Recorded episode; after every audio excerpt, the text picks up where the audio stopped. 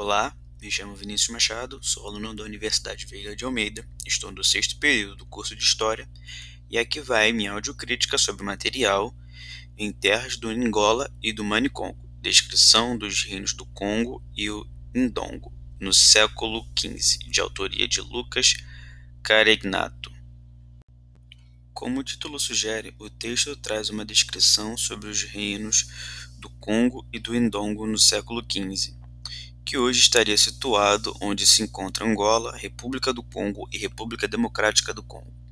O texto aborda diversos aspectos dessa sociedade bantus, como suas organizações políticas, sociais, laborais, agricultura, caça e pesca, sua economia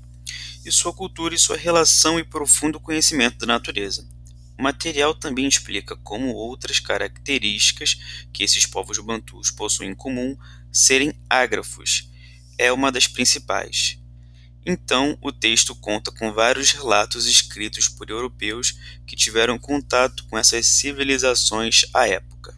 Bom, e além de dispor de uma riquíssima descrição desses reinos, um dos aspectos que me chamou a atenção foi a escolha do autor de deixar explícita logo na segunda página a dificuldade dos colonizadores europeus em compreender, entre outras coisas, as fronteiras estabelecidas pelos nativos e de como essa dificuldade era resultado de uma divergência de fundamentos e valores. E digo, sem dúvidas, que esse material seria uma ótima adição ao ensino fundamental ou médio de nosso país,